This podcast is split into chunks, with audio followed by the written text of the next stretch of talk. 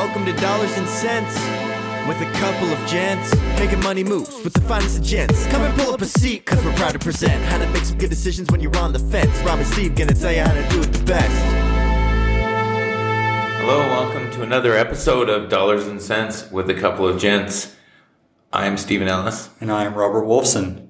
And of course, by now you should know, we are the gents. Yeah, that hasn't changed so far. Not yet. No Not one, no one stripped us of that title. Is it a title? I don't know. Anyway. self-proclaimed. Yeah, exactly. No one's taken that away from us.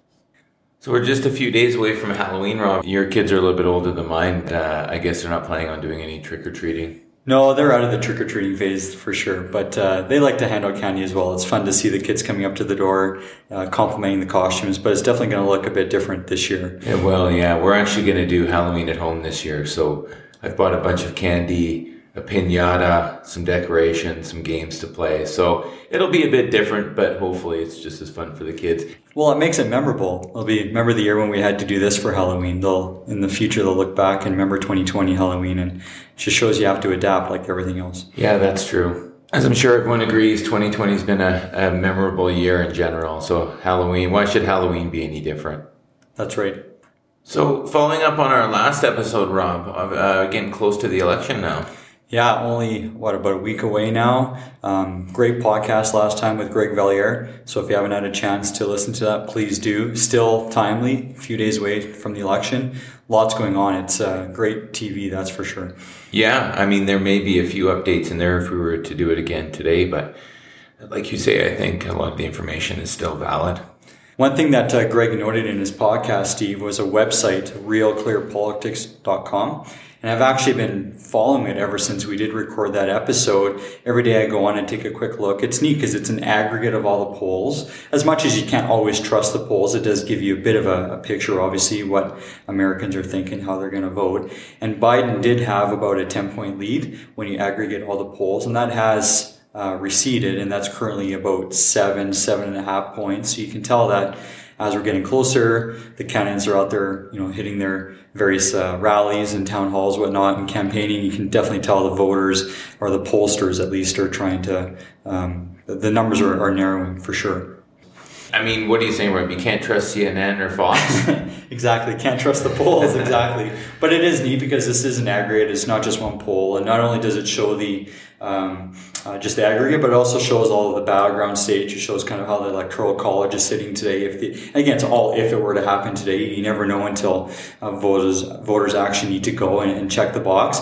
But you have seen a record number of voter turnout even in the in the pre-voting i believe it's what 70 million Yeah. people have already cast a vote. Yeah, still a week to go. So those that's incredible numbers. And that's all you want. When you have a de- democracy people have fought and risked their lives for us the chance to go and vote you know have your voice heard. So it's great to see people actually going out and doing that. True. So, enough about politics. Uh, let's move into the topic for our presentation today, which is understanding ESG, an acronym. We use those a lot in our business. yeah lots of acronyms in our business and of course in this case esg stands for environmental social and governance That's right. Yeah, we probably use acronyms too often, don't we? And find ourselves sometimes throwing an acronym out there, assuming everyone knows what we're talking about. Uh, and then, you know, we'll get through halfway through a presentation and someone will say, uh, what does that mean? yeah that's right So Yeah. we, we make sure we make sure that if we're using the acronym, we uh, we explain what it is. So we'll use ESG now going forward. Uh, now that you know what it stands for. No, it's a relatively new acronym, but it's not a new concept. Yeah, that's right. I mean, the first time I heard of what is now sort of referred to as ESG uh, was probably in the early 2000s, and it was referred to as ethical investing. And sometimes SRI, which is socially responsible investing. Yes, another acronym. Another acronym. I mentioned that it goes back, well, I heard it back in the early 2000s anyway. It may go back well before that. But it, it wasn't really much more than a trend back then. And I think now it seems to have moved beyond a trend. We're getting a lot more questions about it. Seems to be more widely recognized. So a good time to have a conversation and deliver some information on, on this podcast. Yeah, and it makes sense if you just think of the way we live our lives, what you read in social media, what you watch on TV. Just the world in general is more focused on uh, what we what we will explain that fall under these various categories: the E, the S, and the G. Uh, that's the way we live lives now. That's the way the world is going. So it makes sense that it's more widely accepted and utilized today. It's important to point out as well that ESG, as we mentioned, stands for environmental, social, and governance. It's often used sort of interchangeably too to describe companies uh, and how they operate, uh, as as well as being a way to evaluate and ultimately rate companies. So when you talk about ESG, oftentimes people will be referring to the rating of companies and how they rate from an ESG perspective, as opposed to just slotting them into that category. Right, and many fund managers and money managers today, they want to make sure that they're looking at those ratings because they want to make sure they can go to their unit holders or their investors and for them to know that it, it, it is a consideration when they construct their portfolios, that they are supporting these companies that are making an effort to improve their business lines, how it relates to their environmental considerations, their social and governance considerations. So it, it's a huge factor for sure, and more and more fund managers are paying, paying attention to that, and more and more investors are paying attention to that. So just to point out something as well, Rob, is for a lot of people, ESG brings to mind environmental issues like climate change and resource scarcity. Uh, those form part of the ESG mandate and an important one. But the term means a lot more. It covers social issues like companies' labor practices, talent management, product safety, data security. Uh, it covers governance matters like board diversity, executive pay, and business ethics.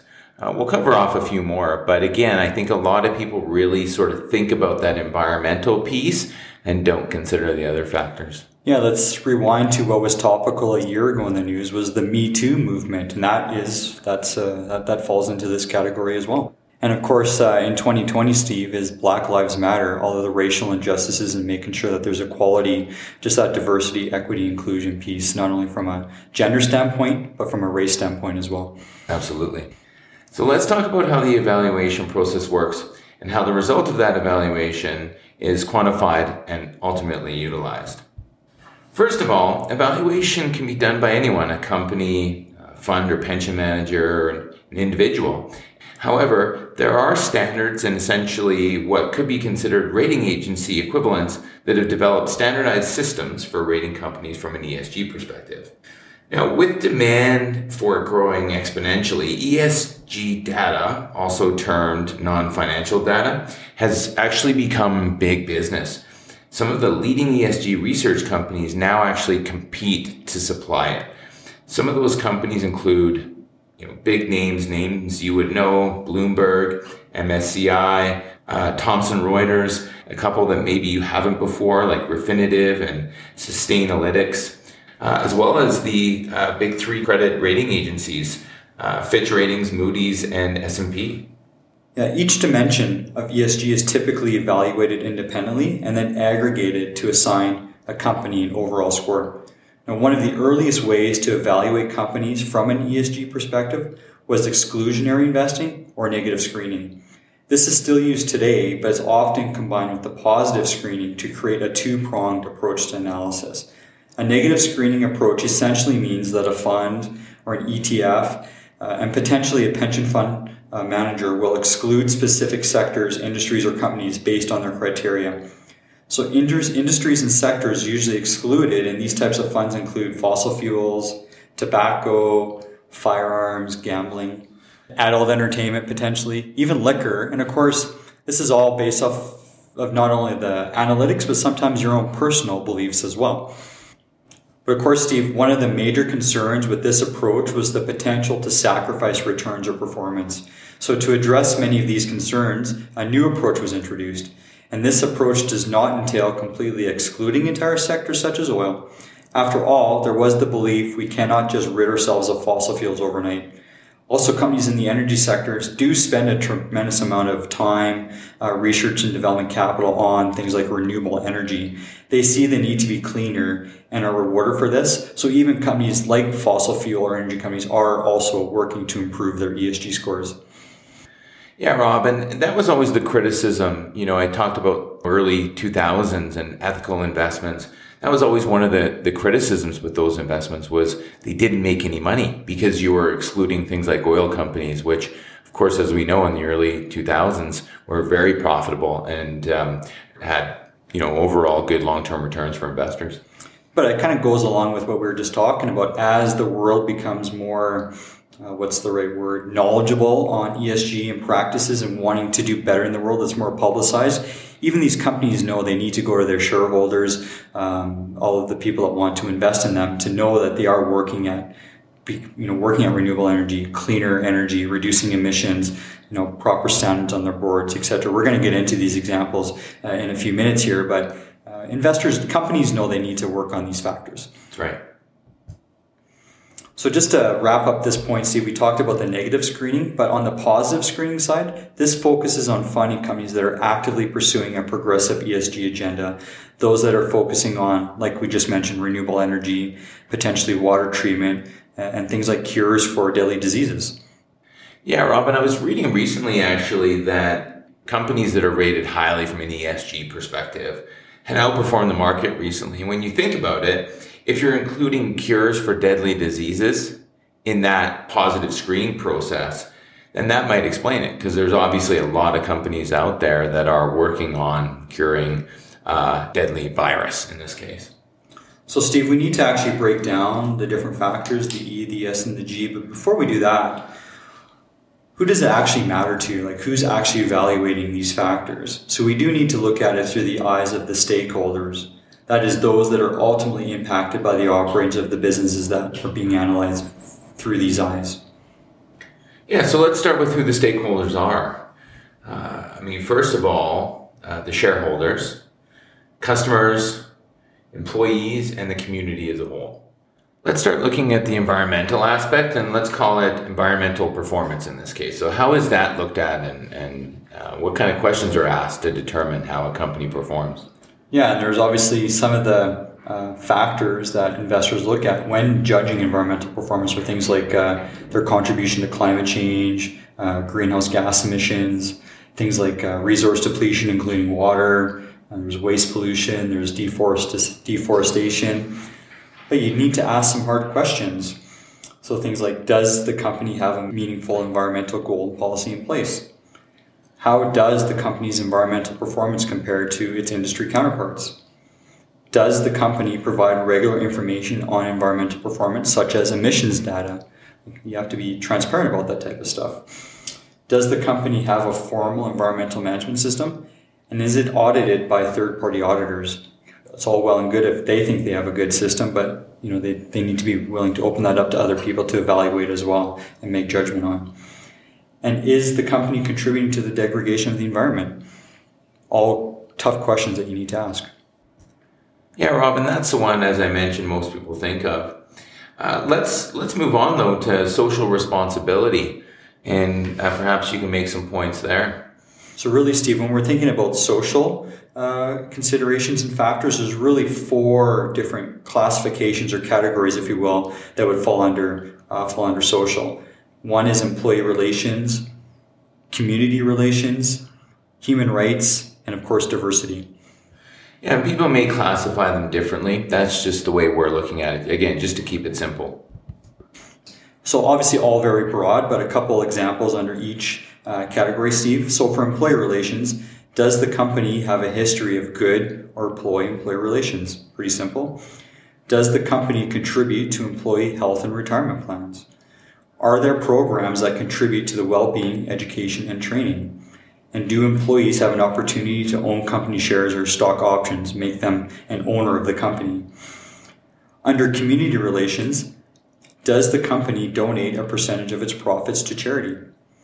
Are employees encouraged to volunteer with nonprofit organizations? Are they compensated or are hours volunteered matched with corporate donations? Does the company support education initiatives in the, in the community or workplace? Has the company been involved in disputes with the community? And does the company engage in regular consultation with the local community? And of course, from a human rights perspective, has the board approved a human rights policy? Are human rights included in the code of ethics and conduct? Do the company's operations affect Indigenous people or their livelihood? How does the company mitigate the impact? And are consultation processes meaningful? Does the company have a system in place to monitor working conditions at supplier facilities? And is that system audited? That comes up a lot for sure, especially with companies that have, you know, multinational operations.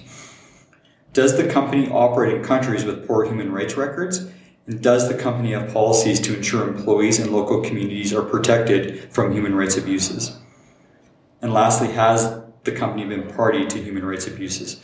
All important things that all of those stakeholders you mentioned would want to know. And of course, lastly, Steve, is diversity. Does the company have a commitment to increase gender and ethnic diversity? And how diverse is the senior management?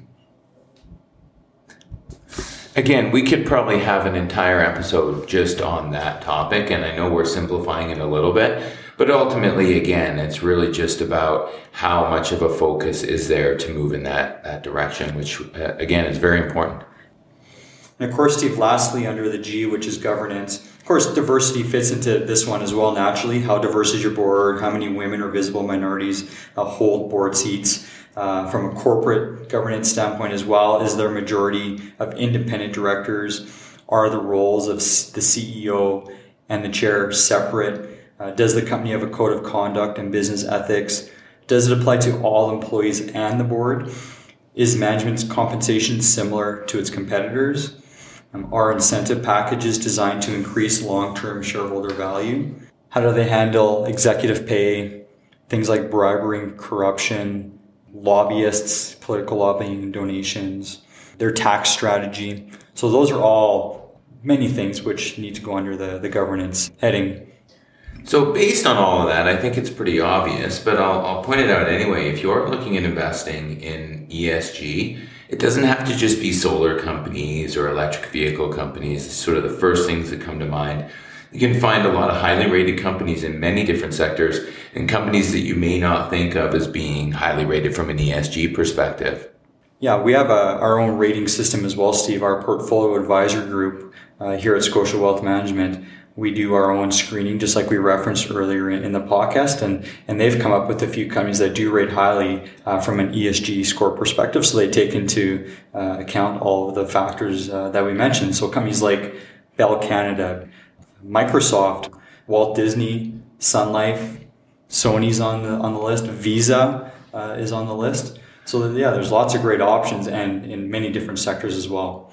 Yeah, and names you again you wouldn't necessarily jump to thinking about when you're thinking about ESG. So worth noting, we're not necessarily recommending you go out and buy all those names right now. If it is something you're interested in looking at, by all means, reach out to us and and uh, we'd be happy to make re- uh, recommendations to you on an individual basis. So just to sum up, obviously there's uh, perhaps more to it than than you first thought. We've just kind of gone through the basics and hopefully have given you a, a, pretty decent understanding of what ESG is and how it works. And it's definitely more thorough than maybe what you thought of when you started listening to this podcast. Yeah, and again, it may be something you hear out there now on the news or read in the newspaper, and you'll have a better understanding of what it is, as opposed to just sort of seeing it as you know, an industry term or, or a passing trend. And there's many different ways to invest in ESG. Steve, maybe we should talk about this quickly. Uh, you can buy individual stocks. There's ETFs that track and build an, uh, an ESG portfolio.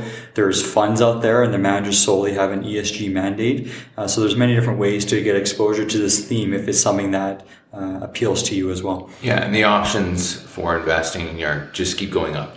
Yeah, as it becomes more popular, there's more uh, availability uh, to build that type of portfolio. Yeah. yeah, options are becoming more abundant. So, with that, let's wrap up for the day.